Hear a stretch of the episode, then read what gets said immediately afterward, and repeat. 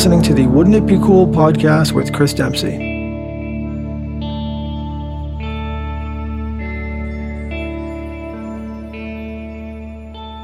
Welcome back, or welcome to Wouldn't It Be Cool podcast. I'm your host, Chris Dempsey. Uh, episode 18. Um, so let's see, reach me at um, Wouldn't It Be Cool Instagram, Wouldn't It Be Cool at Facebook, and Wouldn't It Be Cool uh, podcast at gmail.com. And please spread the word, spread, spread the love, and get it out to your friends. And please subscribe on iTunes and leave a review if you would. Very helpful, greatly appreciated. Um, so, episode 18 with my friend Talia. Um, Talia is a, geez, how do I describe this? She's the daughter of a friend of ours. And um, Talia is, oh, I don't know, the smartest young person I've ever talked to.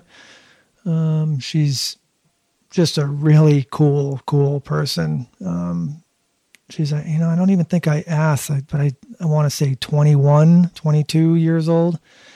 And, uh, um, you, I, kept escaping my mind all the time. Like this kid, like I was gaining more wisdom than I was imparting. I assure you. Um, she is uh, just a really interesting, powerful, brilliant kid who is going to do great things and is already doing great things. Um, we talked a lot about politics. We talked about, you know, um, the world in general. We talked a little vegan world. We talked a little um, LBGTQ world um, issues. And she's got some amazing insight. She kind of tells her coming out story. Um, and uh, I don't know. I found it really cool, really interesting. I think it's a great perspective for people to listen to. Um, could have gone on could have gone deep in a lot of different subjects with this person. Um, so she just kind of tells us her story and who she is. And I think you'll find it super interesting. So sit back and enjoy meeting my friend Talia. And there's like my sister who's like younger than me. And I feel like Snapchat and like Instagram are like very happening for that generation of yeah, people. big time. Yeah. Yeah. So anyway. I'm seeing it. I'm kind of getting it, but um, we're recording. Oh, okay. Hi. Hey, hey, hey. Um, so this is kind of cool because you and I have been sort of like around each other, yes. and uh, sometimes physically, but then not even physically, just like in the same world. But yeah. Facebook. really- Facebook yeah, yeah, yeah, world. yeah, yeah. But haven't really got to sit down. So this is kind of It's been fun. yeah, yeah. yeah. Gotten in some Facebook fights together or something. Yeah, together. I was, was gonna say we haven't. We've been on the same yeah. side. Yeah. Yeah, actually, I was um, I was sort of debating talking about that particular Hmm. one, the bathroom issue. Yeah. Just Yeah, I was actually having a conversation yesterday with someone who um, was talking about the issue of identity politics. Okay, right here. Um, and that was something I was like, can you define that for me? Because I don't actually know what you mean when you say identity politics. And I think that in general, I think that's happens a lot on every spectrum is that we have these words that keep coming out and we don't talk about what they mean. And when we don't, even words that we use regularly, even when it's like um, diversity, and we say diversity, and what does that mean? Does it mean, okay, we have one black person, one Latino person, one gay person, whatever, and they're all going to agree on everything? Or does it mean that all of those voices are actually bringing their unique perspectives and experience, and that we're actually using those perspectives and experience and incorporating them into the final thing? And so I just think defining defining what we're saying is a really important thing for us to do right now. But the issue of, you know, transgender bathrooms is this like huge scare issue for everyone right now. People are like, "Oh, like the monsters are using our bathrooms and like I have this a I have a super interesting story. Really? Yeah, that that kind of like really re- it um it when I was thinking about talking about this particular issue, Mm. Yeah. you know, because of the Facebook battle. Um, something happened the other day, and it, and then so then it occurred to me. I was like, oh my god, it's the exact same thing. So I was at this job site the other Yeah. day, and um, the woman who lived there had a TV going in the background, and she wasn't even watching the TV. It was literally just on in the background Yeah. and she was a very nice woman. She seemed, you know, perfectly nice. But as I, you know, and at first I just heard the TV on, and then I started noticing, because then uh, my my boss left, and I was sort of like there by myself, so I was like, I could start hearing what they were talking about, and it turns out it was this, um, a like a religious channel, right? So it was, Okay. um, and it was, you know, it was one of those, it was one of those like. Um, Always on the same show, just saying the same thing over, and over, almost like an infomercial. Oh. Like I looked at the screen, and that's what it reminded me of. It had a little number to call at the bottom of the screen. It was like, yeah, very weird, very weird. It made me very uncomfortable. um, but and and one of the things that they w- talked about the guy who was the the preacher on on the uh, the host, the. Okay. preacher host, The infomercial host. yeah, was um was talking about how uh, great that the president elect is here to bring more God into this Yes, country. God bless us Yeah, all for yes. Trump. Yeah. so yeah, there's that. But then um, the the nature of the show uh, ended and moved on to the next like sort of subject. And what they started talking about, I was I was mind blown. It was unfucking believable. It was crazy, and it made for it was like time warp as well as just insanity. Wow. And the premise was this person was on the TV just um uh I'm trying to think of a good way to phrase this like uh was just rhetoric delivering that the Japanese are a sex cra- crazed culture and they're godless because of that and all the, and they just and they just kept talking about this Wow. about how we should like not trust the. Japanese and we should not and and because they're sex craze and Hmm. because their culture is so sex driven and there's no god in their culture Okay. because of that Okay. and so first of all that was the weirdest thing i've ever actually witnessed Yeah. and second that it really made me think that this show like that's a huge problem and it ties into the whole fake the current fake media like phenomenon that we're be- being barraged with right now and it's and what it is is it's different and certain groups choosing to prey on fears mm-hmm. and insecurities of populations yeah. so this channel is preying on this sort of Yeah. fearful, older, fearful population, and for some reason choosing that they Good. need to make them afraid of the Japanese. Which like is that even a relevant thing right I now? have- Like I didn't realize that our country was having a lot of contention with Japan. Like I don't. Well, that was the time warp sort of like factor of this thing. I was like, this is in Pearl Harbor. It was just, it was crazy. It was so insane. But so anyway, so I tied it to exactly what we were talking about with the bathroom issues, Yeah. and it's this, it's these fearful Yeah. and Yeah. Well, fearful kind of like I, I hesitate i don't want to insult anybody Yeah. i'm not trying to insult people that are like religious and have their beliefs i'm really Right. not but there's a certain level I you know Well, I I- think it's a matter of, you know, we have theoretically a democracy, which we like to say that we have, would function by everyone voicing their needs and their concerns and the things that affect them. And being told what they are and being told what you need to do about them hmm. is not a democracy. Right. And that's when we're exploiting fear, when we're saying, oh, like your job isn't going well, like you're not being paid as much as you deserve, you are struggling even though you're working really hard. You know who's at fault here?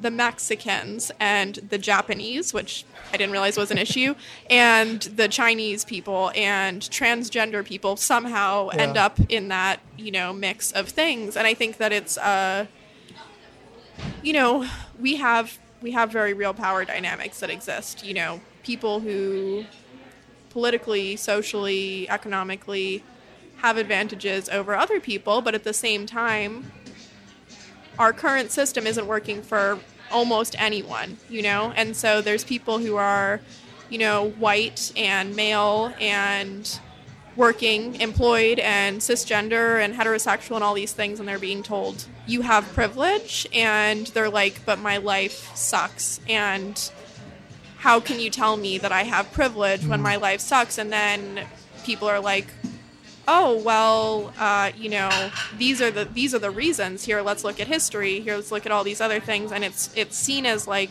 attacking that and people feel very uncomfortable because learning is very uncomfortable and we don't prioritize learning we prioritize fear um, anyway We i just prioritize. I was actually a friend of mine just sent me an email. I need to get my thoughts straight on this, but it was it was touching on what you're saying. It was um, people people prioritize what they want to get out. right They don't prioritize learning. Just what you said. Right. They don't prioritize learning your, and it's as simple as learning your point of view. right exactly And that's what I was saying about the bathroom issue. It's like Right. they're not stopping to learn your point of view, Right. Or, or someone's point of view. They're Right. not stopping to, to and or critical think on their own. Right. They're just being told, Like- no, you're gonna like, no, that you're you're gonna you're in danger. Yeah, because people who people want to pee, you know, that's going to really put you in danger. It's like if they're trying to pee on you, then maybe you're going to be in danger, but I'm not even sure danger is the word necessarily. Just super awkward, yeah. yeah. messy. yeah, Yeah. weird. Um, but I mean, yeah, I think I think we're at a point where, you know, I, what I wish for most is that we would actually begin to value our democracy instead of valuing, you know, all of this issue with the news, you know, all of our all of our media corporations, even the ones that we trust, are being run by companies that are sponsoring them, and the news that they are showing has been chosen by those companies as appropriate or not appropriate. And sometimes, you know, if enough people like with the Dakota Access Pipeline, you know, that wasn't reported on for months and mm. months and months. And then, you know, finally after millions of people started paying attention to it on social media and showing up, they were like, okay, fine, I guess we'll report on this, even though, like, you know, we're not really, Yeah. we didn't really want to in the first There's nothing place. in it for us. Right. And, you know, so I think that that's where our voice is being heard. But, you know, on the issue of bathrooms, it's it's something that we've politicized this issue of bathrooms and it is a political issue, but it's really also an issue of, you know, integration. It's like with the, you know, when people were sitting at counters protesting um, uh, segregation, it wasn't really the issue of whether people could sit at that particular lunch counter, just like it's not really the issue of whether transgender people can use a bathroom. Like, obviously, like they should be able to. Yeah. But it's an issue of are we willing to recognize that this gender binary that we've built our lives around, that has been a part of our economic system, part of our social system, part of our so, uh, medical systems, part of everything Part of, of our, religious systems. yeah, part of our That's religious big one. systems, really like our our institutions, part of how we recognize each other. That that's something that's been constructed as well. That's something that came was largely formed through colonialism that didn't really exist before the Western world started exploring uh, the rest of the world. um, Just looking around. yeah, just looking around. just looking around and committing genocide. You know, no big deal. And you know that was actually directly formed to take away spiritual uh, practices and other cultures that did use. You know, gender was not this. You are a man and you are masculine and you provide and you have your hair this way and you have your body this way and your body has these values and you are a woman and you know all of these things that had fluidity that had more than two genders that had some gender you know some people of this gender whatever like and everyone had value. And it everyone had and it value. It, wasn't an equal or lesser. It was right just a value. right and i mean not that there wasn't conflict at that point as well of course mm-hmm. there was but you know this issue of the gender binary i think is really what we're confronting which is the same thing that you know no, it's not the same thing but it's a similar thing that we were confronting during times of you know and you know desegregation which we still have segregation but you know do we see people as equals? Do we understand that these systems that we've set up of black or white or man or woman or whatever, they're real because they've been, you know, historicized to be real. The way that they're they act in society has real implications, Mhm. but that they were created and they were created for a reason. They were created to uphold certain structures. And so I think the issue with the bathrooms, you know, I don't, I, I would like to think that not that many people actually care who is peeing next to them. I think that some people really genuinely are afraid of it because of their like rhetoric, but I think that it does totally challenge people of like, But I- well, I- shit. Like yeah. I'm a I'm a I'm a woman. Like what do you do? Do I, do I have to check, question my gender now? And you know, like Mm. all of these things that are sort of breaking down where we're recognizing where we do individually and collectively have to grow. Like we do individually and collectively have to question our gender system, just like we did when there was segregation. We had to question our race. We had to recognize we are white people and we're allowed to be in these spaces because we're white people, and black people are not allowed to be in these spaces because they're black people.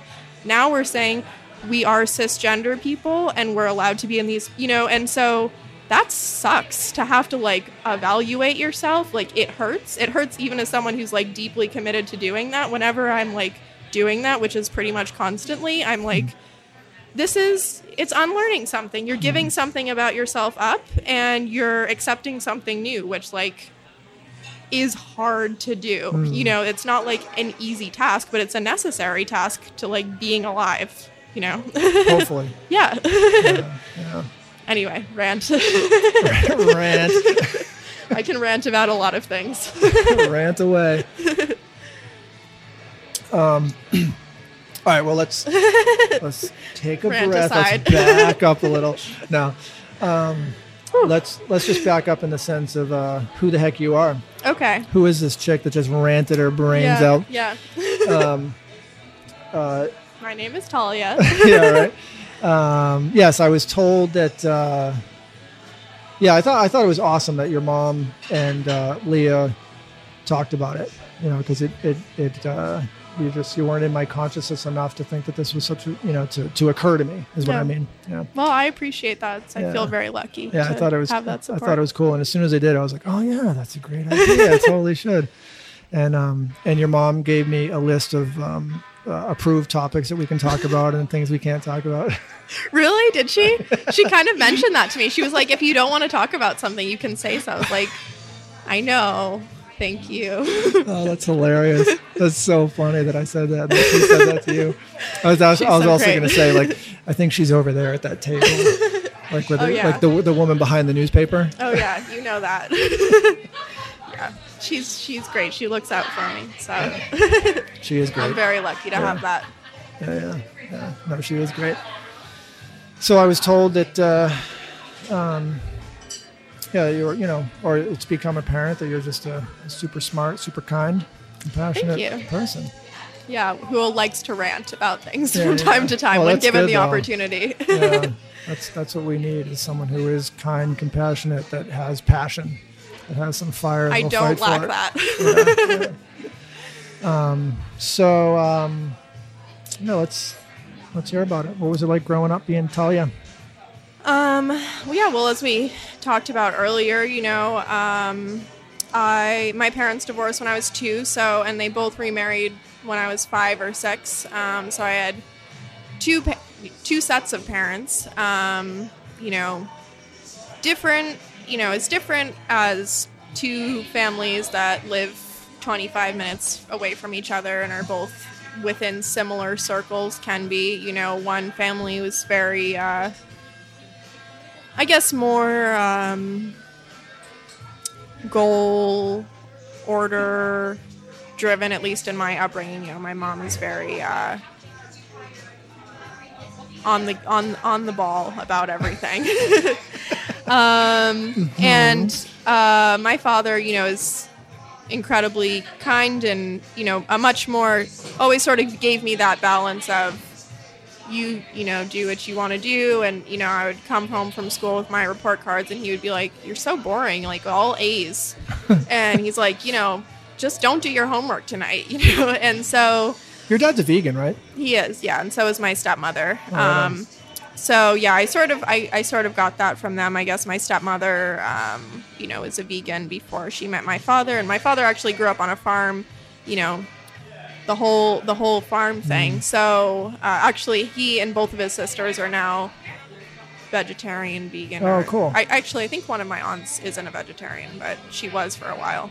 Um, but you know that changes you, I guess, being on the farm, Yeah. seeing it all done yourself. Yeah. Um, yeah. So I mean, I I think that I have had incredibly supportive parents who are, you know, have always been there for me and you know supported me and you know, I guess being a being a passionate person, you know, coming into my own. I used to be like super shy as a kid, like up until the age of I don't know, 10 or 11, I like barely spoke to anyone at all except for my family, except Oh, for my parents. Like people when I was in 6th grade, a boy who I went to school with since kindergarten or first grade thought that I was mute. Like on the bus, Oh, like I said something and he was like, "Oh, I thought you were mute." And I was like, "Nope." If I was mute, I'd probably have like, you know, someone who was translating for me or like, you know, there would be accommodations being made. So like Pay attention. kid. yeah, yeah. um, yeah, so, you know, and then like when I was studying abroad, someone was like, "Oh, you're so outgoing." And I was like, "Wow. No one has ever said that to me before in my life." But, you know, I think that, you know, since going to college and I guess after junior year of high school, I sort of came into my own or whatever it is, started talking a lot more and wouldn't shut Started up. talking. Yeah. yeah, yeah, pretty much. Um, you know, and I was always pretty involved with stuff I did Relay for Life a lot in high school and I like started my own uh, jewelry making. I made jewelry and then I taught jewelry making classes at Girls Inc. and um, New Generations, which was a shelter for homeless pregnant women. I did that in like seventh or eighth grade, I Oh, think wow. um because i was involved in 4-h so Mm-hmm. that was like a major part of my my childhood from like 6 to 10 or 11 that i did with my two best friends and we were in sewing club and we did the whole like filling out pages of stuff for the reviews and we went in and you know all of our hems were judged and all of that Oh, so wow. I really learned to work hard through that. Yeah, um, yeah. You know, I think that there's there's there's goods and bads about it. You know, the, I guess the good thing is that I beca- realized that I could work hard, and I realized that I could be confident about my work, and I realized, you know, just sort of how to buckle down and do things, but also how to be creative and whatever. But you know, I think also like we were kids, and you know, maybe like there's an element of like kids should do whatever they want, but you know, childhood is different in every place and every time in the world. So I think that it shaped me, and I got to go out on the stage and do my like little fancy fashion show walk. Before so, talking. Oh yeah. Wow. Oh yeah. I was I actually I think that was probably like one of the moments that I was like confident, you know, like I was very nervous always, but I always like we learned our little walk you do like one step, two step and then you like do a little turn thing and yeah, I still do that turn all the time. I'm really proud of it. so I'd like to thank Mrs. Uh, yeah, I'd like to thank my 4-H whatever. Um do you perform now at all? Oh my god, no. No. No. I on like I can do one on one and be really talkative, but like last year I was uh, one of the head coordinators of our LGBTQ program at my school and I was the event coordinator, so I like was doing all these events and I would sort of like talk beforehand. Even now, like even when I was like super comfortable with everyone there, like knew everyone, like know knew what I was gonna say, everything, I like either actually cried or start sounded like I was going to cry and just turned like bright red and was just like like anytime it's really like a group over five, I just am like Oh, totally back to like five year old Talia and just Yeah. like really weird about it. so I avoid that. um, but actually, when I was at the Lesbian Herstory Archives um, in New York, which I've been doing the past two three months or something. Um, there was a, a Michelle Cliff memorial, and I elected to read one of her works um, because they wanted people to read, and I went first. And I was like a normal person almost. So go me. I like read it and I didn't cry and I didn't really blush. So Nice. go, yeah. Yeah. nice. I don't know if that's a credit to me or the archives or what, but Michelle Cliff, who All knows? Yeah. You did it. I did it. Yeah. Yep. So, um, yeah, that's that's that's a little about me, I guess. I used to be a horse girl Um, Isn't 4-H horse oriented? Isn't that kind of a part of it? yeah, it's Yeah. a super country kid thing to do. Yeah. Um, I was briefly in horse club, 4-H horse club, um, but everyone was like kind of too intense, and like it was a lot of like show things, and it was just sort of like a world that I wasn't really a part of. Everyone else in it like was a part of the same barn and like was friends with each other, and like I was still like shy and weird, and so I was just like. I know what a fetlock is, but I don't feel part of this. I don't, know, I don't Um, know what that is. I think that it's like this part here, like the bangs of the horse, but it also could be like the the little part near their ankles. I'm not sure anymore. Horse people right now are like, oh my god. Yeah, I know. I know. I'm a disgrace to the 4-H horse club. Yeah. So yeah, I mean, but I, I again, I did sewing, the sewing club aspect, which was much more cosmopolitan than the horse club. Where you go? Yeah, right. fashion. Yeah. fashion. yeah. So I made some great things like uh, brown corduroy jeans, Oh. which uh, and with like a brown boat neck top because I thought the monochromatic look really worked on my 12 year old body. You were onto something.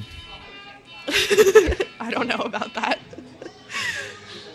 so yeah, Uh, and this was all your Oyster River, right? yeah, I was at Oyster River. Yeah. Yeah, uh, Mastway, Oyster River Middle School, Oyster River High School. You know, My kids too. yeah, the whole thing. Mastway. Yeah, I love Represent. Mastway. Yeah, I'm very grateful to my, you know, school system. I think I learned a lot there. I, there's off, obviously like a lot of things that I missed out on, but there's also a lot of things that I really learned. So I'm happy about that. Grateful for everything. Um, I don't know why, but right now I want to talk about this subject. Okay. And it is, I've been listening to a podcast, um, Michael Gervais, it's Hmm. called uh, uh, Finding Mastery. Hmm. It's a really interesting podcast. You might like it. Okay. Um, and the, the, the premise is that he is that he interviews um, uh, he, he interviews pe- like people that are pretty great basically Yeah. you know like like That's all cool. like crazy crazy high high level like uh, Drew Bledsoe like um, former uh, Patriots quarterback Okay. and uh, just like every like top level anything sports business entertainment like Wow. people that are just like literally at the top of Yeah. of any game Okay. and they just and his and his premises, he's kind of a, a sports performance um, he does branch out of sports but he has a big background in that um, performance psychologist and um, and so he when he does these podcasts with these people they he really kind of comes at it it's almost like a session you know he really asks them and almost unanimously everyone's like no one has ever asked me these questions you know Wow. like really Okay. um, so Are you gonna re- throw some at me now? nope nope um, no because yeah I can take it. no no you totally could but i'm not as i, I don't have his chops to say the least this guy is like on friggin' point um, uh, but he's doing it you know he's he's he's investigating mastery You know, Okay. he's investigating Yeah. so the, the idea is if if if we can all hear what makes you a master Hmm. then we can all kind of put another little tool in our toolbox to become a master right That's cool. kind of the premise of this in a way. Yeah. You know, Mhm. uh, but uh, but what's been interesting, and and you're going to be like, this is a weird topic that you want to talk to me about, but um, what I've been noticing is he'll he'll ask people questions and they'll talk, and, and part of it will be like, you know, so what have some of your influences been and everything, mm. and these people. Again, I've probably listened to 20 of them, mm. and I bet 19 have talked about their parents. Mm. They've talked about like their upbringing and their and their parenting and their upbringing, and they all talk about their dad. Interesting. Yeah, Okay. I find it really interesting. Yeah. and they they all talk about like. And it's just, and it's not like this revelation. Yeah. They don't go, oh yeah, hey, it was my dad. Hmm. They they just start talking about their dad, hmm. and they, well, my dad, what he used to say, and what he used to do, and the way he used to blah blah blah. Hmm. And I was walking in the woods the other day, and I was like, like listening to another one, and I was like, this is just unbelievable. It was this person, and I was like, this is crazy. It's another person just like Talking can't stop dad. talking about what an influence their dad was. Interesting. Isn't that crazy? It is interesting. Yeah. I, I could definitely, you know, speculate on that. Yeah, go for it. Well, you know, I think just, um, you know, I've been living with my grandparents while I was in New York, um, and they're both just turned 90 and Oh, cool. almost 91. Oh, that's so Um, awesome. yeah. Both of them and like Yeah. married forever. Oh yeah, Oh, totally. that is awesome. Yeah, it's been great. Yeah. But you know, I think that there's, you know, I was a women's and gender studies major in college, and I think that there's, um, you know, an element of women's voices and experiences and actions being seen as sort of intrinsic and men's actions and voices and experiences being seen as like deliberately chosen. And i've noticed that sort of with them of you know my grandfather's like oh yeah like dinner will be ready. And who's who's making dinner? Where is the dinner coming hmm. from? The dinner will be ready. Mm-hmm. And my grandmother, you know, she chose to do that. She chose how she was going to do that. And she decided when it was going to happen, how it was going to happen, all of these things. But to him, dinner will be ready, whereas he will spend hours, if I let him, explaining to me every single decision that he made on the project that he was working on, which, you know, is interesting. Yeah, and yeah. I, I enjoy that, you know. But, you know, that sort of thing of, and my grandmother, you know, equally sort of disvalues herself in that way. You know, I I would do th- my my own dishes when I made my own food, and she was like, "Oh, you're such an angel! I can't believe you did that!" And mm. wow, you're so perfect. I keep telling all my friends, and I'm like, "Grandma, you would be doing this. Like, you know, you recognize me making that decision because like." You know, whatever, but you don't see yourself making those decisions and mm. taking that time to do that. And so I think that I'm not trying to disvalue pa- fathers at Oh, all. no, I I think know. fathers I are know. amazing, I you know. know. But I think that there is an element of, you know, especially back in the day, you know, whenever, you know, I'm sure that the people who are on the podcast, their parents, you know, might be older or whatever. The mothers are their their wisdoms and actions and decisions are maybe not as seen as like these revelation, you know, bits of wisdom that are really as valuable.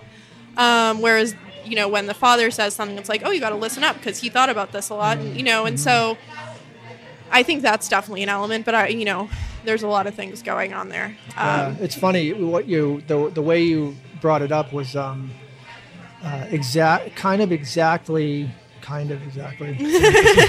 Interesting path. Approximately the same. perfectly approximately.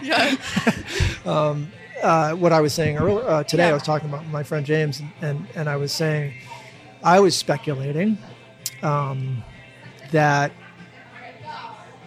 part of it um, I want to say too, a lot of these people, I, I've been kind of trying to pay attention to it too. A lot of the people, the parents are still together too, which is kind of interesting. Interesting. But not, but I can't say for sure. yeah. But um, I, I was sort of speculating that, that I wonder if, and this really does tie into what you're saying. Yeah. And I wonder if there's something um, in um, uh, intuitively or uh, intrinsically involved in this in this rearing process where the the woman you know incubates Yeah. right and then has and then uh, and then nurtures in a way Yeah. right and then the dad didn't Yeah.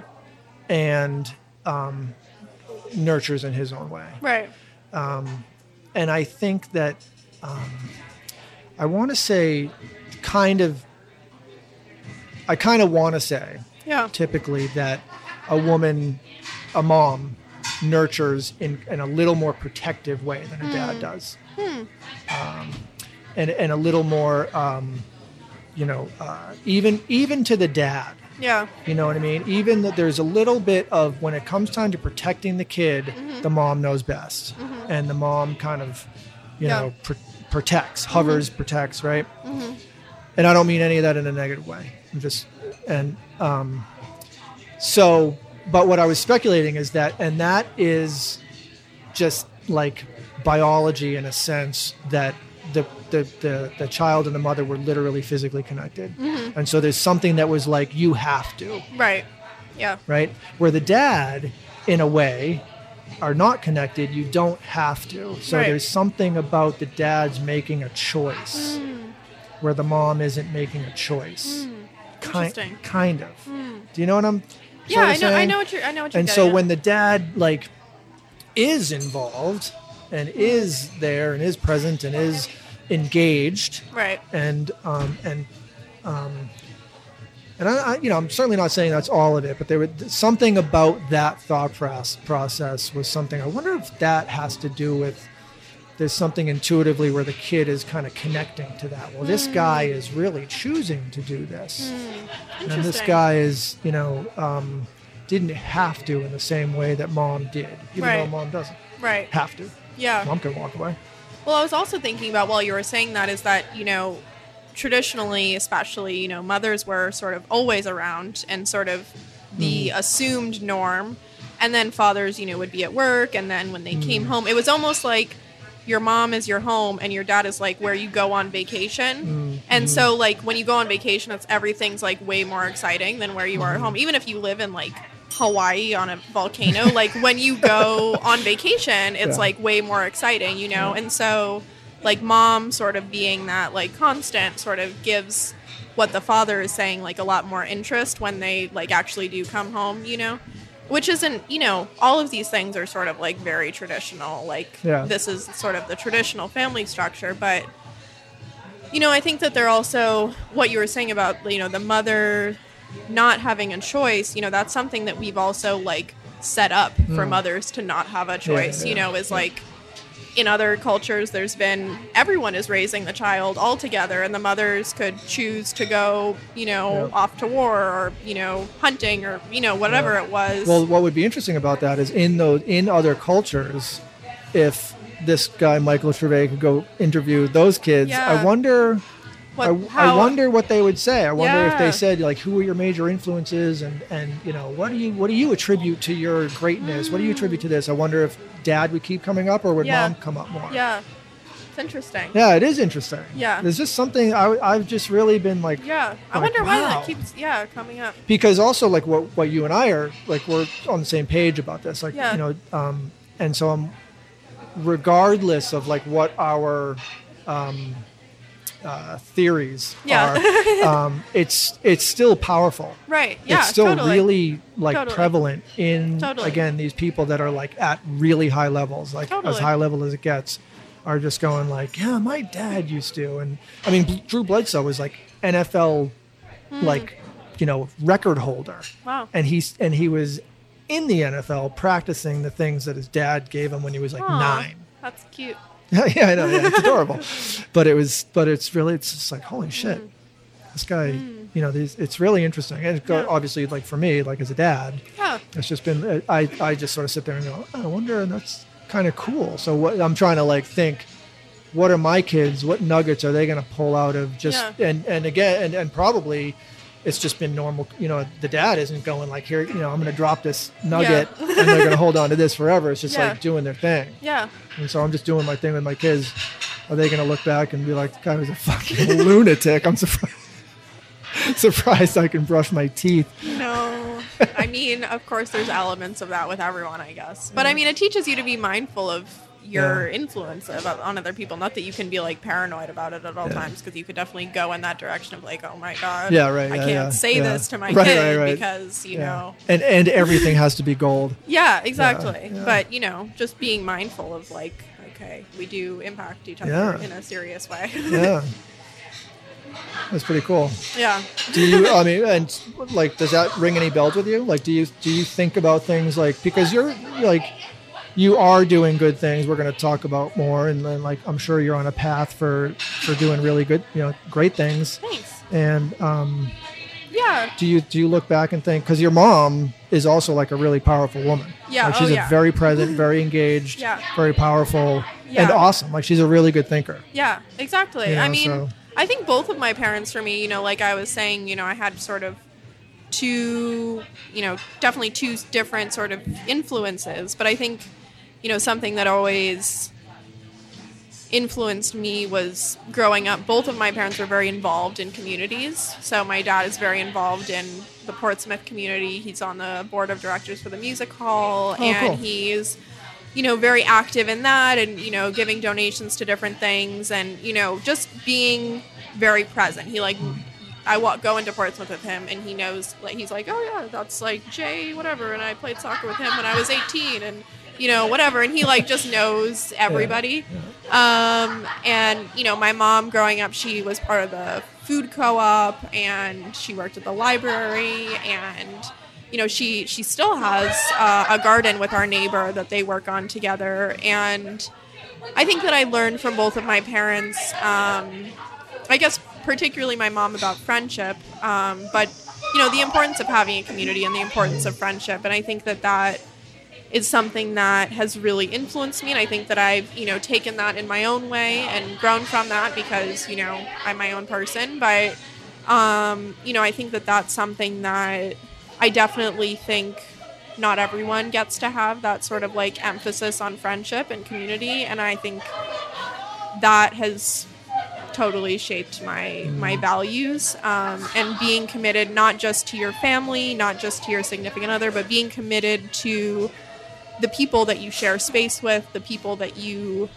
interact with the people you know share the planet with or whatever. I was but say, and you just- know, it, yeah, it, it just keeps expanding. And Yeah. going back to 4-H, I I've been talking about this lately.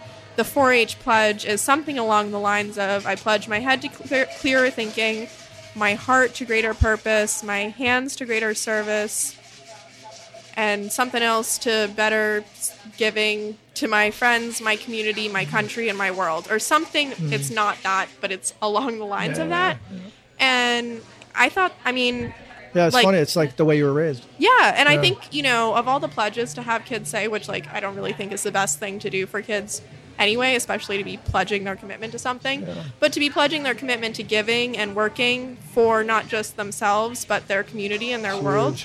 I think that's amazing, you know? So you know, I think that's definitely been a part of it for me. And, you know, the more I learn, uh, which, you know, I've been given these tremendous opportunities to learn, the more I realize that I have to learn. And I think to me, being a part of a community is about constantly learning what the needs are of that community, what the people are like in that community. And a lot of times that's really challenging yourself and being like, not everyone's like me. Not everyone's had my experiences. And I've got to think about some other stuff that I maybe isn't really that convenient for me to think about, but if I want to survive in this, you know, I got to, or And- and more I'm than- choosing to. and more than survive if I want to survive and be like a positive Right. uh, part. Exactly. Yeah. Exactly. So, yeah, that commitment, being being able to see, you know, that there's it's possible to have a commitment beyond just your nuclear family. To me, like,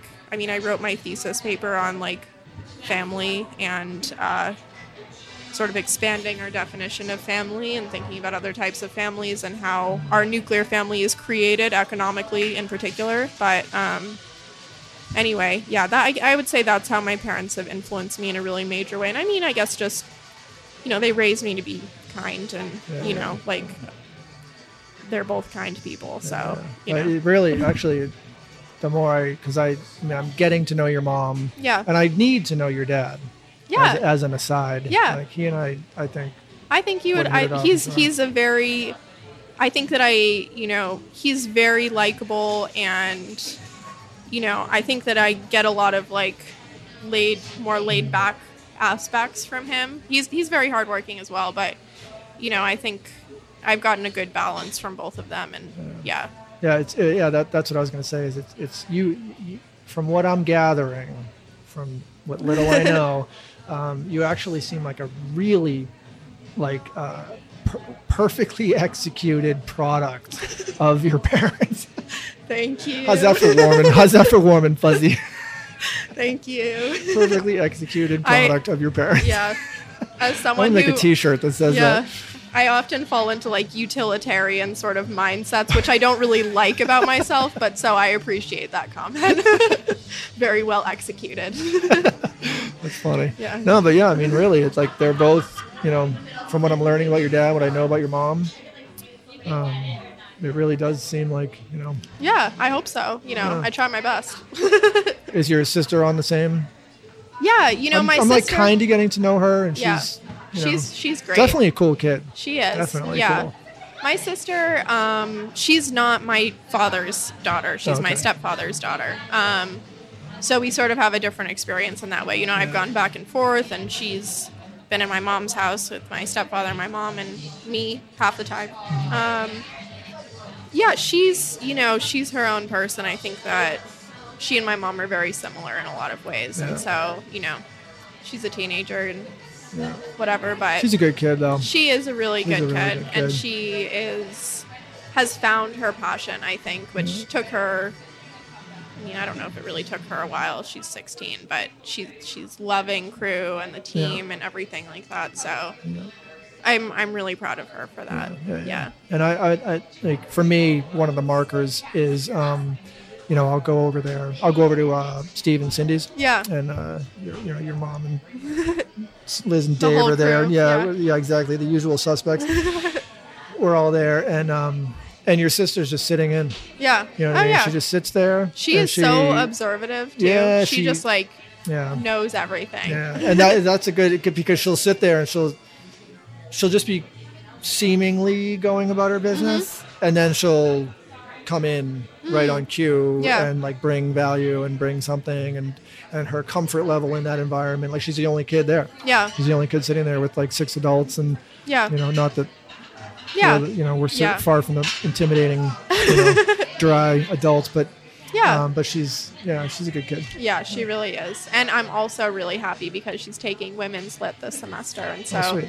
We've been able to talk about, you know, different things together. And I'm like, getting you, getting you young. Yeah, yeah, yeah. Starting to think and yeah. Yeah, so yeah, I'm really, I'm really happy about that. Yeah, she's great.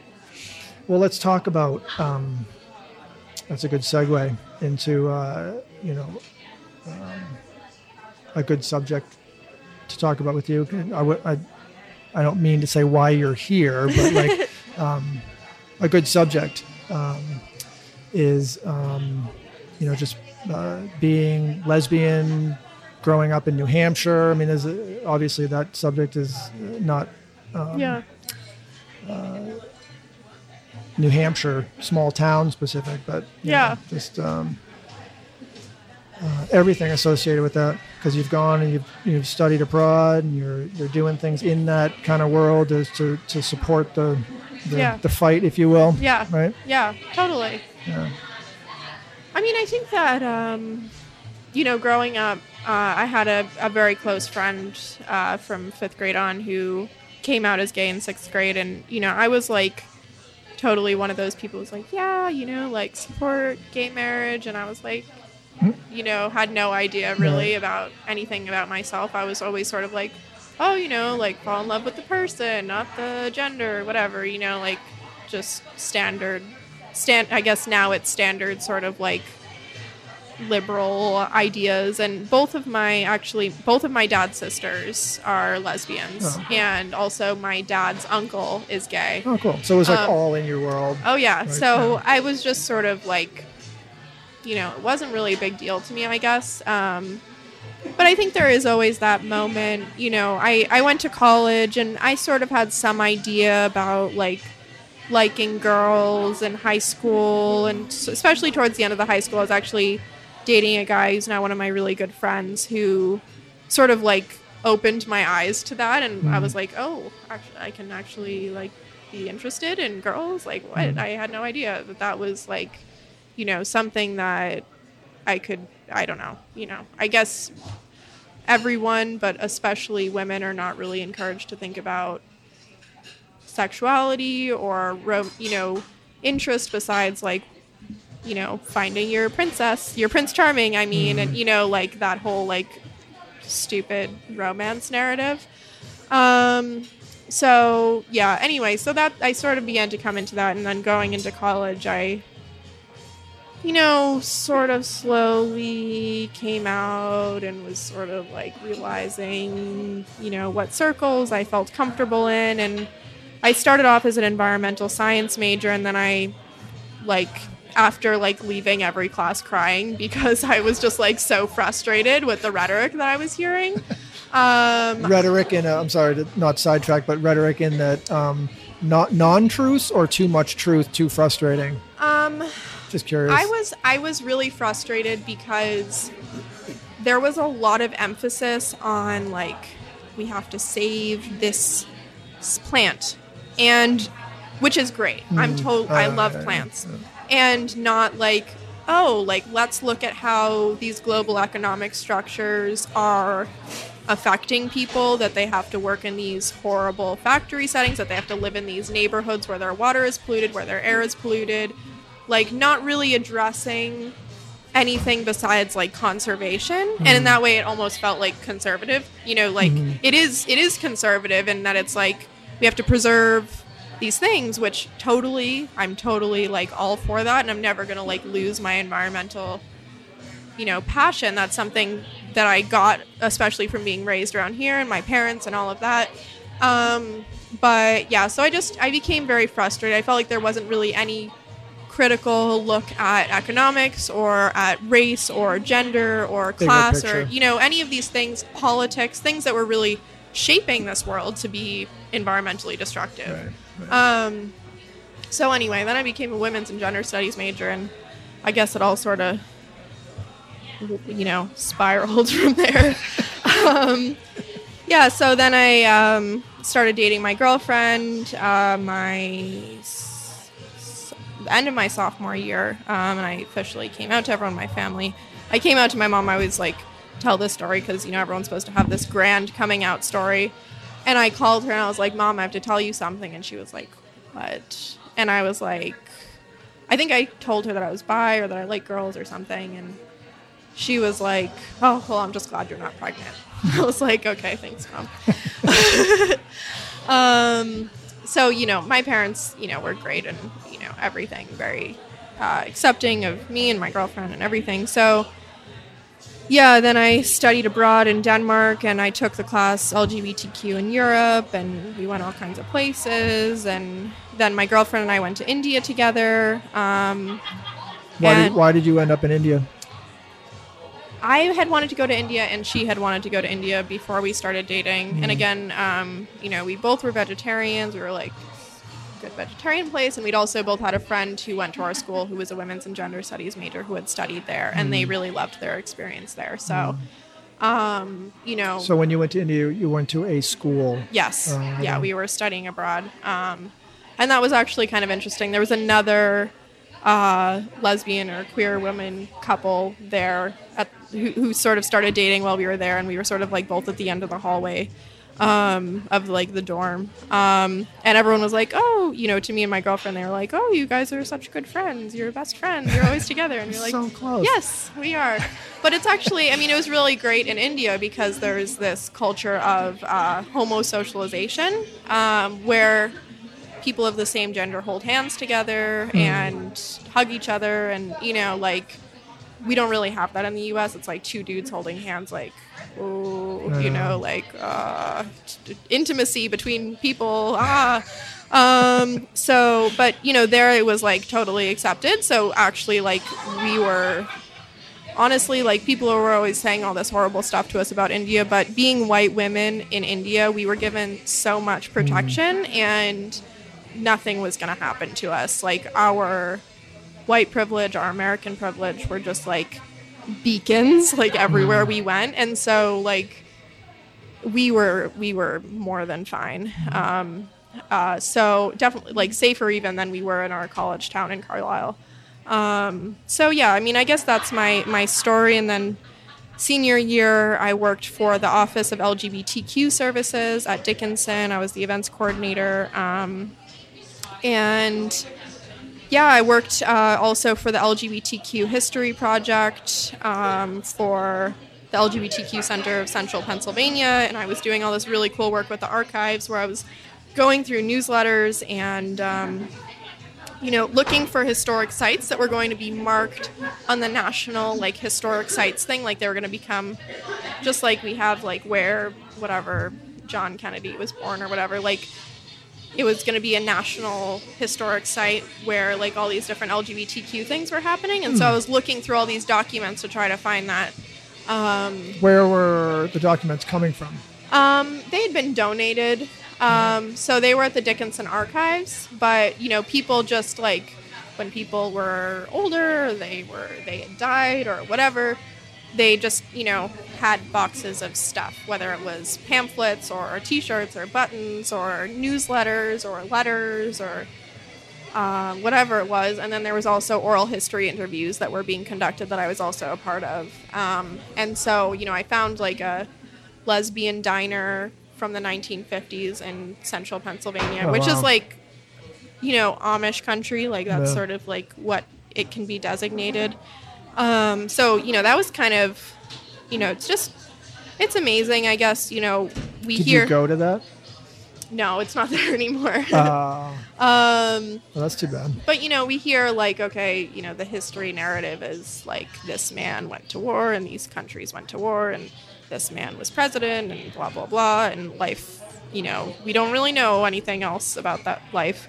Um, you know, in like the textbooks or whatever. But you know, they're learning, working in archives. You get to see actually what made up everyday life, like the actual stories of living, whether it was, you know, just people communicating with each other and living together.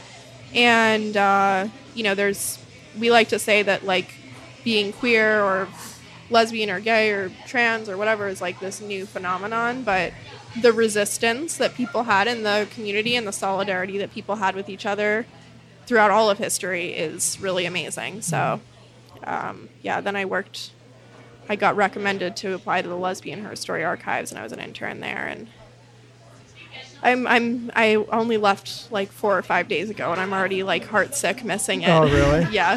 Yeah. So um, yeah, I. It, it's such a beautiful space of uh, true democracy, like I was talking about earlier. You know, actually listening to each other, Yeah. and you know, there are differences. There's people who are there in their 70s and their 50s and their 40s and their 20s, in their teens, and you know, different class backgrounds, racial, you know, everything, gender backgrounds, everything, and you know, like actually being like, hello, I see you as a person. I see that you have a perspective. And we're going to talk about it and we're going to share our perspectives and we're going to work through it. And I don't know. I found that amazing. Oh So, yeah. Anyway, that's my. That's my queer history. You say your career history? yeah, or her story, as the as the Uh, archives would say. Yeah, that's a good one. Um, do you have any good stories from that? What are some of those like The archives. Yeah. Yeah. Um. Well, I got really annoyed. I was listening to these tapes of these um, two women who one lived like in Arkansas and the other one lived in various places across the U.S. And instead of writing letters to each other, they wrote tapes to each other, or they they they recorded tapes to each other, which was really cute in theory. And they would send like eight or nine or ten tapes at a time. What year was this? Um, like early '80s. Um, and it's just like it's just not fun to listen to other people's relationship problems for like six hours at a time. And I just I didn't enjoy that very much. But um, you know, since then I've been listening. After that was over, I was like, I'm not doing this. I like they had boxes and boxes and boxes of all these 30 tapes of their tapes to each other. Jeez. Um, so I was like, okay, someone else can deal with this. Um, who loves drama, uh, really dry, boring drama. Um, so I was listening to WBAI radio shows. Do you know WBAI? No. I'm pretty sure they're out of New York. Yeah. Um, I'm trying to think. I'm not sure if Democracy Now is associated with them. I, for some reason, I I associate those um, in my mind. Uh, you know Democracy Now. I Now? do, yeah. Um, one of my other favorite podcasts. oh yeah, that's a good. Um, we listen to it at work Yeah. on the radio. Oh, that's awesome. Yeah. Uh, but you know, they did. There was all of these women's radio shows in like, I think it was like '70s, late '70s, early '80s, um, and just like fantastic music. Like every time I listen to it, I'm like ready to get up and dance. One of my favorites now is Leaping Lesbians, which I highly recommend you Google. Um, Is there a video or just audio? um, the, there's audio, and then there's like a slideshow of um, different like lesbian music albums and stuff. Um, I wish there was a video, but I mean, it's this it's the type of music you know you wanna you wanna get up and dance to if you're if you're me or I mean I think if you're anyone, it's pretty rocking.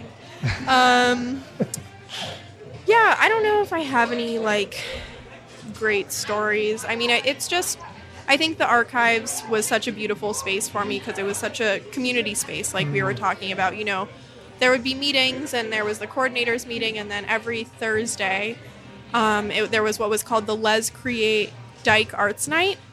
And so we would come together and we would have an artifact from the archives. Sometimes it was a audio tape. Sometimes Les creates a good. Yeah. That's a good name. yeah, isn't it really good? Yeah. Um, Just that. Just Les create. Les create, yeah, totally. Um, or a photograph or writing or whatever it was. And, you know, we would all talk about it and then we would write or whatever and share it. And I actually shared some of my writing there for the, cool. like, which I never really do.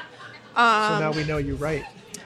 you know, I used to write when I was like young, um, and I haven't written for a long time. But um, actually, a friend of mine who sort of we sort of re- like we went to Hebrew school together when we were four, and then we like were in the same circles all throughout our education, and then like a year ago we started being like actual friends um, we started writing letters to each other. Um, and so that has sort of like re-inspired me to start writing. Cool. um, and it's been so like i think we're both really loving that experience. Um, nice. but so yeah i've been writing and at the les create i've been uh, writing some more. Um, and so that was just really affirming. But you know you show up to the meetings and everyone's just sort of like casually brought some food. Like there's just hap- you know there's just this food on the table that someone was like oh you know i had this sitting in my house and i thought i'd bring it or oh i thought you guys would like this. I remember you liked it last you know like and the table is covered with food and i love food. So i just think it's such like an act of caring for the community that everyone's just like there's no you know okay who's going to bring the salsa who's going to bring the chips who's going to bring the apple slices you know it's More just like yeah, just because everyone cares about each other and wants each other to be fed and happy. So, yeah. what a beautiful space. So that was four days ago, huh? yeah, yeah. I had a very um, emotional leaving. I left this like really long note in the guest book that now like everybody's reading and like texting me about, and I'm like, ugh, what an emotional wreck I am. Um, but yeah, and we like all went out for drinks and yeah, it, it was I've I've never had an experience where I just felt like this space is beautiful. So then, why did you leave? um, I can't afford living in New York, and I, I mean, I was with my grandparents. I was living with my grandparents, which was great. Um, but I also want to be around my friends, and I want to be closer to my family. Um, and I wasn't. Nobody gets paid at the archives, uh, even the coordinators who who founded it. Um, So you also worked. No, I was just living with my grandparents, and I was just like there every day, and then living with my grandparents, and so, you know, I was just losing money. Um, They were feeding you mostly. yeah, yeah, yeah, and I mean, they chipped in for for food sometimes, or for Oh, gas. that's a pretty you know, cool whatever. experience, But, huh? Yeah. How long was that for? Um, it was gonna be like a month, and Uh. it was. I think I got there midway through October or something like that. I don't remember anymore, and I just left. So, yeah, I don't know. Feels like it went by really fast, and also feels like I was there for a really long time. yeah, so, That's cool. yeah. Anyway, So now you're off to Somerville, Mass. yes. And And I- what's your I'm going to be working at Waltham House, uh, which is part of the Home for Little Wanderers, and it's a group home for LGBTQ teens. So I'm going to be. Is it in Waltham? Yes. Um, Um, yeah, so I'm going to be like a counselor there. Just And and that is a paying gig. it is a paying gig. Yes, yes. Good, good. Yeah, it seems like a really great organization to work for. Um, they've been the Home for Little Wanderers, the larger organization, was established in like 1799 or something like that. Like it's the oldest organi- children and family organization in the U.S. Wow. So Oh, I didn't know that. yeah, and I was just reading through all their benefits and stuff last night, and it's like so inclusive. It was like, you know, registering for healthcare. If you have a same sex partner, this is how you do, you know, this is what hmm. you need. You need this or this or this or this or this, and you need this or this or this if you have a hmm. different sex partner. You know, like all of these things, and like if you're caring for an elderly person or a disabled person or, you know, whatever. So I, you know, just reading through that, I was like, I think this is going to be a good place to work. So, fingers crossed. Yeah, Yeah. yeah, no kidding. Yeah. So, That sounds like a pretty crazy job. yeah, I think it is going to be. Yeah, Yeah. I think it's going to be a lot of learning. Yeah, Um, it's going to be emotional as hell. yeah, yeah. Um, so I'm going to get trained in therapeutic crisis intervention, Did you um, you graduate college? Mm-hmm. And what was your degree in? women's and gender studies. That was what you. Yeah. Um, and so, um, you're are you going to get another degree in that, or are they just going to give you like training in that? Yeah, they're going to give me training Yeah. for that. So it's only like a two week training. Oh, yeah. And then I'm going to get like thrown in there. So, Yeah. I mean, it's only 12 kids at the house, which is good. Um, And how well, many counselors for the twelve? They said that they have a staff of like four to one, like four staff to one kid. But I don't think that's there like at all times. I think Yeah. that's just like general. Um, but yeah, I mean, it's good that there's only 12 kids for me, but it's also like one of the few LGBTQ homes like in the country. Yeah. And so that they only have 12 beds is like Yeah. just hard. Um, Yeah. but yeah, I mean, I've I've worked at the after school program. I mean, not. I've worked as a substitute, and I worked uh, at the summer school program at the middle school for a while. Um, so I've done some level of like working with teenagers who maybe need more support than other teenagers. Um, but yeah, I'm I'm anticipating it being a major major challenge, and I'm excited to see how I handle that. Oh, I think you're. Thanks. Yeah. And I mean, I'm planning on getting my teaching degree at some point in the future. So, sort of, it'll at least be a good preparation for that.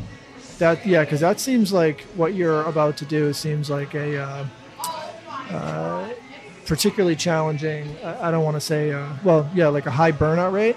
Mm-hmm. You know, like a or or a low life expectancy. yeah.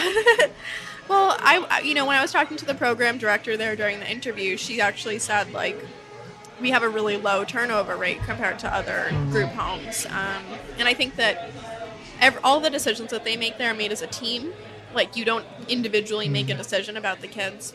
And so I think that the way that they've modeled it has been changing you know has has a lot of room for change when it's needed and they're very like mindful working together as a team so hopefully that holds true and i don't burn out right away Yeah. but you know guess you can always move on if hopefully i can always move on if needed Yeah. So it sounds like uh, I'm, I'm trying to picture that in a uh, in a day to day way where you you're you're um, the kids live there. They do yeah, Yeah, but so they go to school separate from there most of you know, So then so so some kid is uh, in crisis. Yeah.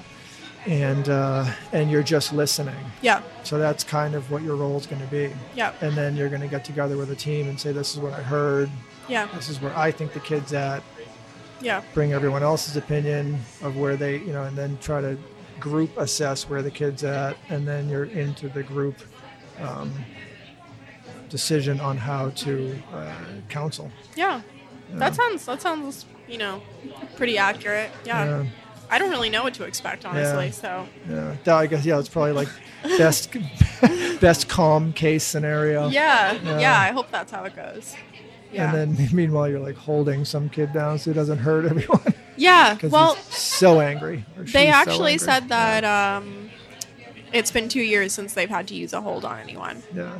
Um, so uh, it's actually it's a pretty low risk place. Yeah. Like they they have like all these requirements like class suicide attempt and all these things that you have to like have had a certain amount of time pass so that it's like not a super like fraught home. I would think in that environment, this is I'm just obviously completely speculating. Yeah. But in that environment, I would I bet that the um, the uh, the anger well anger is probably pretty high, but like the the uh, the aggressive, violent anger is probably fairly low, where it's more sad than than like angry. You know, like um,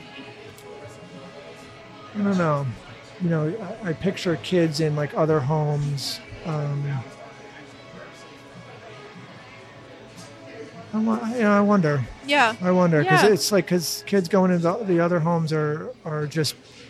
Um, I guess actually, as I'm sort of like thinking about it, there's there's a lot of similarities actually because it's it probably boils down to um, rejection. Yeah. You know? Exactly. It probably boils down to just the kid is being Yeah. and or feeling rejected. Probably Yeah. probably being and then feeling Yeah. um, rejected and then just dealing with that and just being really angry. So I guess really well then fear is there too. Yeah.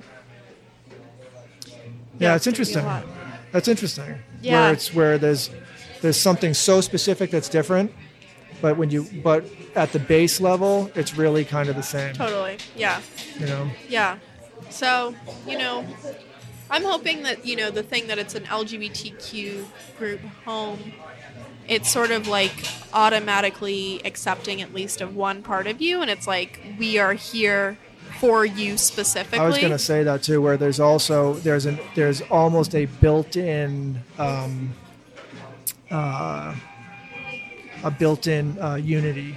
You know, there's a built-in Right. that person. Right. It's How- not like you just happened to be placed here. Yeah, and Yeah. like at some level, this person trusts you Right. because at some level they know you've been where they've been. Right. Well, yeah. Ish.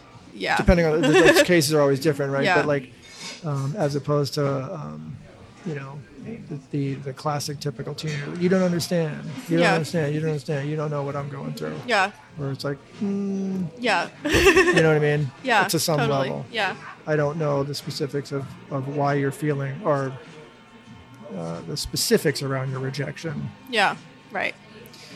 but I know your fears and I know your Yeah. Yeah. So I mean, I think I'm going to learn a lot from the kids. Yeah, also. And uh, you know, hopefully I can be a positive element of their life and not, you know, totally piss them off. yeah. so, yeah. You know, always a learning process, I guess. You know, that's the goal to be always learning. So I'll certainly be learning in this job. I'm not going to be stagnant and uh, be evolving. yeah. Yeah. So I'm excited about that. Yeah, I picture you being a good calming, um, you know, being able to talk a level of uh, a level of um, um, reason. You know, Hmm. Think- a level of like you know uh, coming to a to finding a, a place of meeting. Yeah. You know, and being able to kind of bring someone down and Well, thank make you. them feel comfortable and calm and Thanks. and I'm here to like work with you. yeah. Hopefully, I, I I think that I have been able to do that in some situations, and hopefully I can do that in this these situations. So, yeah, It'd be cool to be paid for it. yeah. It will be cool to be paid for it. Yeah, I was actually, you know, this is sort of going back off off track, but um, at the archives, I just thought of a story. You know, we were talking about the transgender bathroom issues, and this actually comes up at the archives as well. Of, um, you know, this is a lesbian space, and who is allowed in that space. And I was actually speaking to an older woman who was Uh, at the, the, archives. the archive period in general, like Yeah, the archives where I work, Yeah, the yeah, Lesbian Horror yeah. Story archives. Um, and I was actually able to talk to her, and I guess she's someone who's sort of been, you know, in basically circling, cycling through a variety of different communities and sort of constantly feeling rejected by them, um, sort of because she hasn't really taken the opportunity to understand where she's at. I guess this is sort of the background that I heard afterwards. Um, but she was really very uh, anti-trans at all uh, when I was speaking with her, and I think we were able to actually come to a place where we understood each other, and she changed her mind about something. So I felt really good about that, and you know, I think that there's an element of now I'm just going off on all kinds of tangents, but I was I've been talking about patience with people a lot and how patience is a really key part of allyship of having the patience to speak with people who you disagree with, who disagree with you. That's what we were talking about before. The, Yeah. the willingness to like hear and learn, not just get your point across. Exactly. Yeah. And so, you know, hopefully I can bring that patience, which I've been able to use like sort of on more of a political level, I guess, Mm. to the kids and, you know, really have patience for for their struggle as well. So Mm. yeah, you know, we'll see how that goes. And obviously from the, my rant at the beginning, I'm not always like patient. When given the opportunity to go off, I will.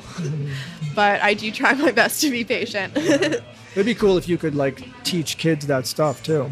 If you Yeah. could like make that kind of a, a, uh, a that's what I would do personally, like with a, with a kid, not in that specific arena Yeah. necessarily, but Oh, yeah. um, in in in working with kids in general, I I try to, uh, you know, uh, bring them along my journey. Oh, yeah. you know, of learning Totally. and, and bring like, hey, I didn't know, I'm learning this too, and I'm Totally. I'm learning how to like listen more. I'm learning how to like not be so quick to assume that my opinion is the one at the table that matters. right. Exactly. You know, Yeah, I've done a lot of babysitting, and I actually worked for this family uh, for almost half a year now. And um, one of the little girls was like, we were, we were, she was marrying off Barbies, and there was only one Ken Barbie, and there was like 17 like female Barbies of, you know, like 10 of them were Elsa's um, from Frozen. Um, and she like married one Barbie to the Ken, and then she like put her aside and started marrying another Barbie to the Ken. And I was like, well, didn't isn't he married to her? And she was like, yeah. And I was like, well, like he can't you can't get married twice. Like it doesn't, you know, not that I was trying to like reinforce monogamy in her mind, Yeah. but you know, just Yeah. like legally it doesn't work. Yeah. Um, and you're like, did they get divorced? Yeah. I didn't, see, I didn't yeah, I didn't know that. Did they hate each other? I didn't see them fighting. Yeah, exactly. Like, where's, you know, show me the papers. Um, and she was like, well, who is she going to marry? And I was like, well, she can marry her. And she was like, two girls can't get married. And I was like, actually, yeah, they can. And she was like, well, I don't want two girls to get married. Do you? And I was like, yeah, I do. And she was like, okay. And then we had like 10 lesbian marriages. And I was like, way to go. She's like four years old. Your parents came with rainbows everywhere. nothing. Like, nothing happened. Nothing yeah, happened. Yeah. Then See the parents later. asked me if I def- if I called myself an activist, and I was like, "Yes." Are you gonna let me back here? And they did. So they Yeah. still love me. So it's all good. That's hilarious. yeah. So anyway, Came home and their daughter's holding signs. yeah, It's awesome. protesting on the streets. Yeah. You want to go to the park or do you want to go to a protest? Protest, protest. Uh, anyway, Well, I don't know. Uh, give you a chance to rant. I think with this uh, uh, subject slash question, I don't even know how to phrase. Um, but uh, um, so as um, I mean, I don't. e- I don't even need to say like as a gay person Yeah. because I feel the same way and I see it the same way yeah, where I see, you know, I see a wrong, you know, I, I see like, uh, um, I don't deny. I, I, this is something I've been learning about, like my own privilege. You know, it's not like I was uh, um, oblivious to um, my privilege as a concept, um, but just trying to become more, um, trying to become a more.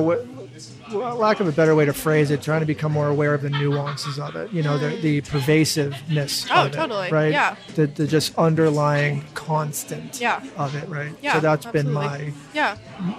recent kind of yeah. yeah. recent um, uh, light bulb kind of Oh, right Good for you.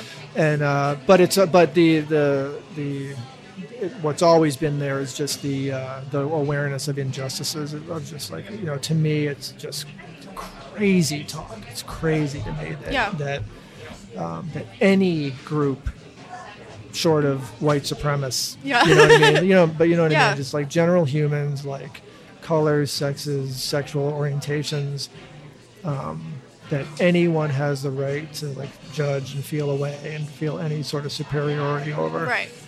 Someone else. It's just infuriating and it's, It is. so incredibly frustrating Yeah. um, um, so um, would you, you know what what is the solution what is the tact what's the you know what's Yeah. the, uh, the the strategy what if if if the world were your oyster you were in charge of everything you know what i mean what would- Yeah, totally. Yeah, well, I love that question because something that I've been thinking about a lot is um, imagination. And I think that, you know, a lot of times we say, like, okay, like, sure, you know, black people shouldn't get discriminated against, but that's a personal thing between people and, you know, we can't police people and change the way that people act. And I think that, um, to me, that shows, which it, it's not blaming anyone, but I think it shows a lack of imagination that we can't imagine a world where everything is different, you know? And and that that's okay Right. Like to me, you know, the issue of policing, you know, we have police officers, which I'm not uh, trying at all to hate on police officers, but I think that, you know, we have, um, you know, the, the, the primary purpose, or to me, the primary purpose of police officers should be to maintain wellness within a community, maintain justice, maintain peace, maintain wellness in a community. So, a community, it means the community has to exist in order to maintain that. Um, and so, you know, in a perfect world, police officers wouldn't be arresting people and sending them to jail. You know, maybe we wouldn't even have jail. It would be more of like, hey, I noticed that you seem to not have enough money for your groceries. Maybe we can go to this fund and help you with the groceries that you need, and then you will be okay and you won't need to worry about, you know, doing something that is not healthy to you or your community in order to get the money to pay for your groceries or, you know, take not having enough time for the people that you love or you know like all of these things and so you know that's kind of it sounds like a far-fetched idea i guess to you know have this total change of like not having prisons like what would we do with all the criminals you know? But i think not that we need to say this is how it should be right now or we need to say this is um, okay i lost that, that that's i think that we just need to be recognizing what we are moving towards and i think that what you're saying of people not having power over other people nobody should be able to like have power over somebody on the basis of their identity or on the you know really i mean i don't really know why I, what would be a good reason for having. I was power over somebody same thing. you know like for any reason. Yeah. like, but does that make sense? But kinda. Yeah. yeah, like, right yeah, and yeah. so like when we are mindful of that i think we can start thinking through having that as our goal. We can start thinking through a variety of things. So to me like you know i could go on a rant about almost anything. There's things that i'm less knowledgeable about things that i'm more knowledgeable about obviously like everybody. Um, but you know like our medical system we have a medical system that you know right now is very reliant on insurance and you know everybody hurts from that you know whether it's doctors or patients you know like everybody is suffering from insurance right now. And um, you know most every every medical thing that we're working on right now is very you know things that were invented in the last 50 years and are focused on okay your stomach has a problem so let's treat that it could definitely doesn't have anything to do with your head definitely doesn't have anything to do with your blood system you know like your stress level. yeah, of course not. You know, our bodies aren't connected. There's nothing like, you know, basic about our principle, you know, like the way that we function that would make our body parts connected. They're all just random, separate things, just like us in a community. We're all just together. random, separate in- individuals with no impact on each other, you know? So, I think once we start to recognize that there are consequences for our actions, that we have the ability to think about ourselves as a community and not just as individuals, you know, there's a lot of things, you know, obviously that should be changing right now policy wise and that we need to be fighting for policy wise, especially with our new government coming in, um, such as, you know, in prioritizing the environment over profit, prioritizing people over profit. Um, I think that something that we need to acknowledge, which really sucks to acknowledge, is that we are in the world that we are in now, which that world has pollution, that world has, um, you know, bad air, has this huge amount of trash, has this huge amount of disease. And the people who are suffering and has, you know, climate change is happening actively. The people who are really bearing the burden of that are people who are poor, people who are of color, people who are living in countries that do not speak English, that are not part of the Western world, you know, all of these things. And I think, you know, that's a major way that our privilege shows, you know, is, you know, we get to live in New Hampshire where, you know, you look outside and there's 10 trees there and you go to the public school and everything's perfect. You know, not everything's perfect, there's a lot of problems still. But, hmm. you know, like, we have this beautiful speaking. little life where we can come here. We have all our craft beers and you know all of this lovely hmm. stuff.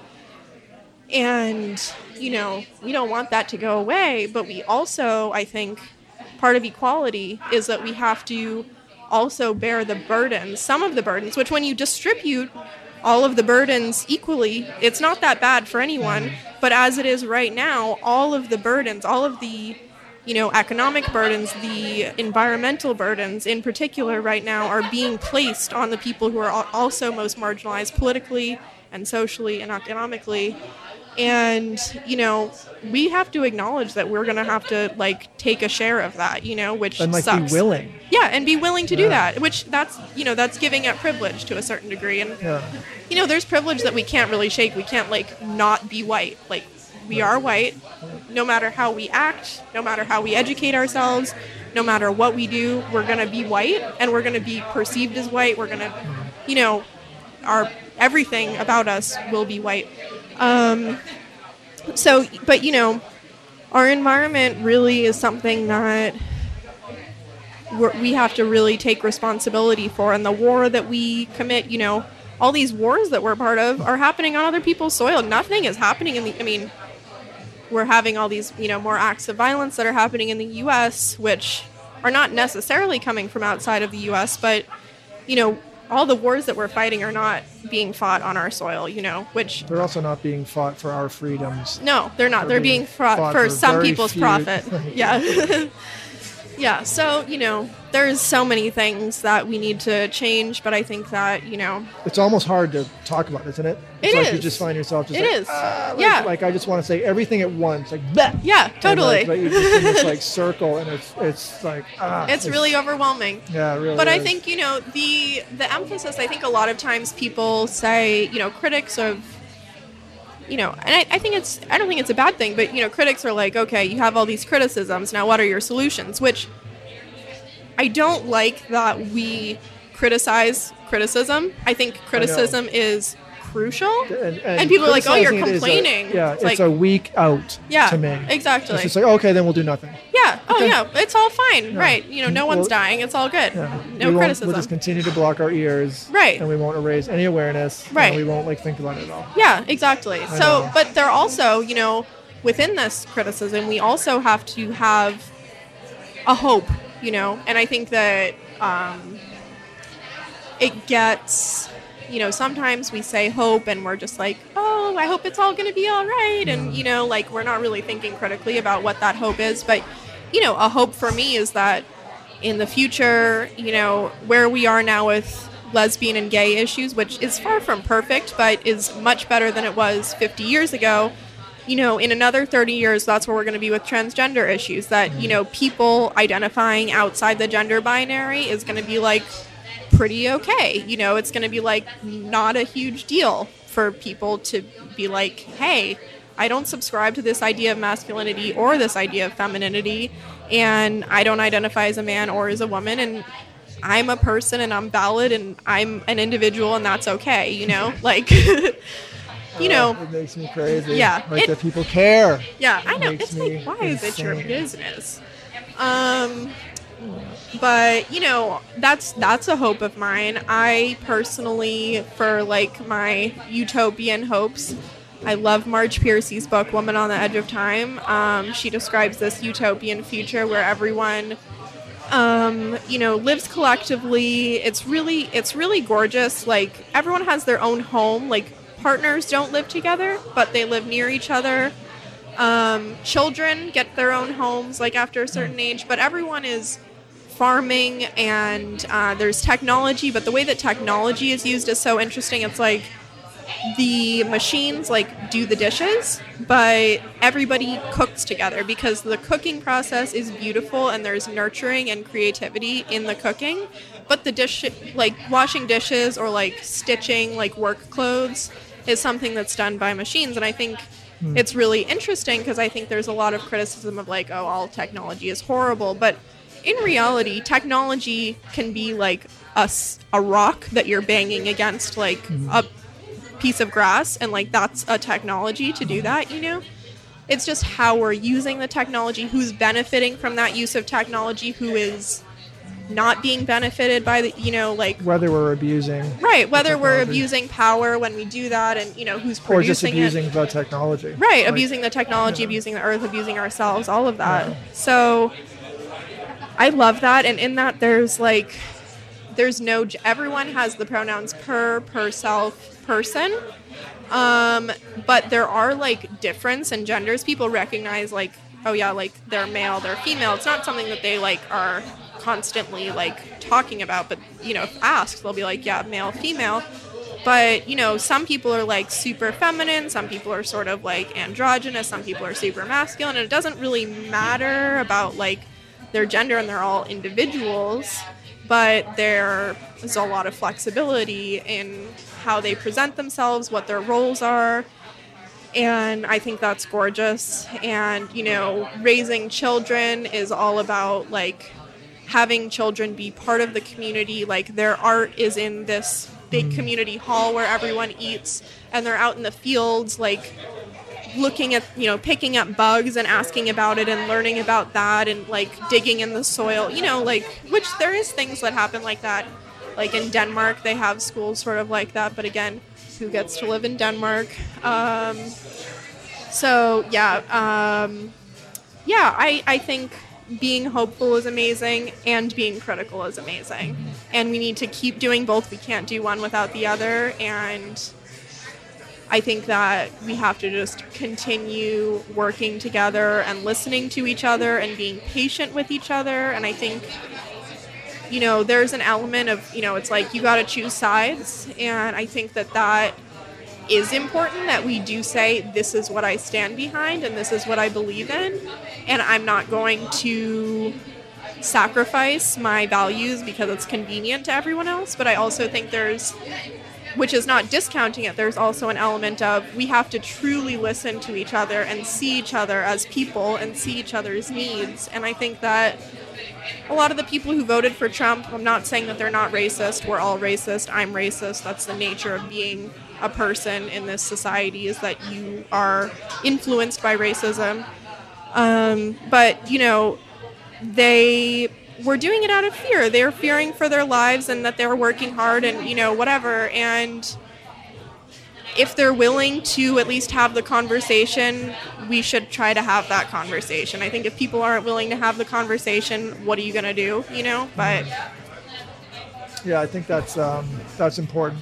Yeah. And what you were saying about um, uh, there's been a lot of um, I think one of the one of the things that that I think is positive that's come out of a lot of this um, uh, uh, negative vibe, negative uh, tone that's in the country right now is more talk about being supportive, more talk Yeah. about speaking up, and more talk about you know um, um, speaking supporting supportively you know what i mean like i i stand up for gay rights i stand up for black rights right. j- Yeah. and being a white male You Right. know, i think it's I think that is getting louder. Yeah, I think so too. Yeah, which is which is cool, which is crucial. Yeah, and I hope that that continues and that that doesn't get silenced because I think there has been fear of like, oh, well, we're talking too much about these identities, and that's what like drove away all these people from voting Democrat this season. And it's like, I, I don't think that that's a positive direction to go down to stop talking about our values and who we stand behind. To me, that's like very scary that we feel silenced in talking about like what's important to us, you know? So I, I totally agree with you. And I think we can definitely we can find positives in everything and hold on to that and, and move forward. We have to. yeah.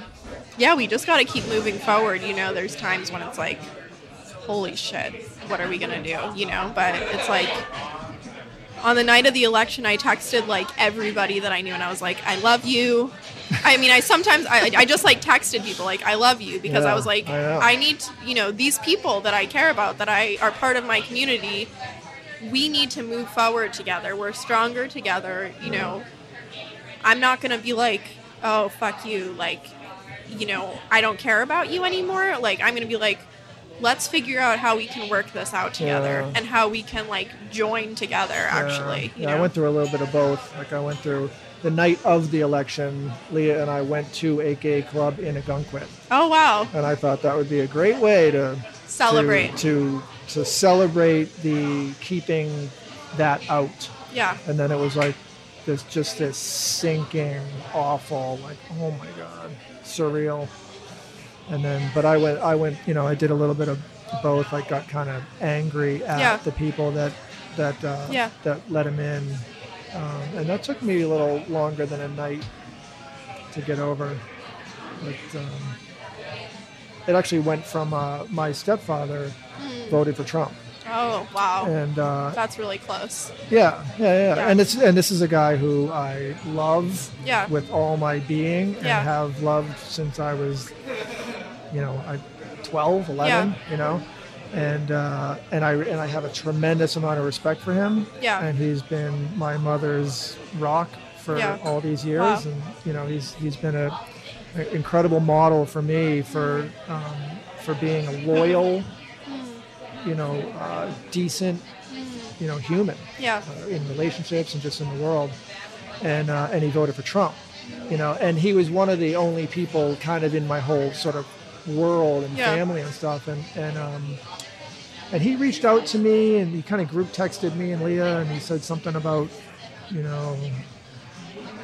He just said, I can't remember exactly what he said, but it was just sort of reaching out, and I didn't even respond. And it wasn't Yeah. out of, I wasn't mad at him, or Yeah. I was just, I didn't really just have anything to say to it. Really, Yeah. as plain as that. I just didn't. It wasn't. There was no Yeah. bitterness. I just didn't have anything to say. And then, uh, and then, um, I, I think he reached out again, and Leah said something to him, but I still didn't say Yeah. anything. And then, Aiden, my son, reached out to me, and he said I fucked up. And I was like, "What happened?" He's like, "I told Grandpa to." Uh, like basically go to hell. I can't remember what it was, but it was something like really, really bad. Uh, it was, uh, you know, it was something like rude and disrespectful Yeah. to his grandfather. Yeah. Um, and it was re- it was politically Yeah. because my stepfather said something like, you know, uh, let me send you an article to show you why Trump isn't like racist and horrible. And Aiden basically said, eat shit Yeah. you know, and my stepfather got really offended, and my mother got really mad at him, which is Yeah. you better expect that from Yeah. my mom when you do that, and uh, and so it took them, it took, I actually got involved. I actually kind of got in the middle of it, and and sort of like. I schmoozed it on this end and this end, and I kind of brought them together. But in doing that, I, I was talking to him, and he and he really and it, was- this was only through text Yeah. and it was still really emotional it Yeah. was um he said you know he he's just like i feel he's like i'm feeling really disenfranchised from the whole family because of because of fucking politics Yeah. because of this and i'm Yeah. feeling really alone Yeah. and disenfranchised. Yeah. And I immediately was just like, holy shit, you know, Yeah. I was like, oh no, no, no, don't like don't feel that. Like Yeah. I love you. Like you're like you're my like there's Yeah. no male Yeah. on this planet that I like look up to more Yeah. than you. Wow. Um, and like you're like you mean a lot. And it- Yeah. This is only this is only that. This is really, you know, superfluous, like really superficial Yeah. Uh, compared to what we are. Like, mm-hmm. But it was, but that was really Yeah. like uh, it was it was actually pretty intense. Yeah. it was pretty intense. He was he was really just like I feel totally alone, yeah. and it was all from that just Yeah. kind of you know that um, uh, collective tension that Yeah. everyone was feeling over Yeah. that. you know. I think that feeling of aloneness, I mean, that's that's state. I mean, that's real. I think that a lot of people are feeling that, and it's it's scary. I mean, it's a, it's a fearful place to be in, you know, and you know, it's good that you were able to, you know, reach out to Well, him I was just going to say it's cool that you did the same. Like you know that that it sounds to me like what you said was what you did is you reached out to anyone, no Yeah. matter not even necessarily paying attention to where they li- laid. It was Yeah. just more like, hey, collectively yeah, we're all on the planet. yeah, period, exactly. You yeah, know, and we're all in this together. And this is and this between us is much more important than you know like Right. we have to get through whatever happens. right. You know.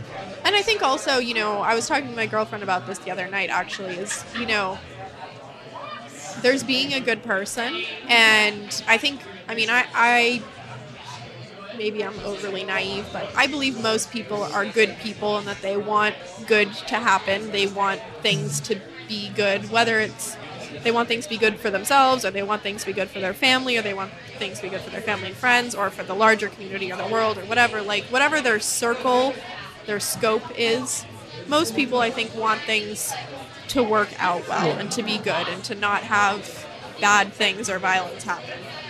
Um, but th- you know there's that and then there's learning how to do that in a responsible way beyond just yourself beyond just your family you know really part of the world. And i think you know again part of being a good ally part of being a good you know whatever it is politically citizen. is meeting people where they are meeting people and saying i see you as a good person. I, I, I like i value just like you're saying i value this bond that we have. I think you're really wonderful.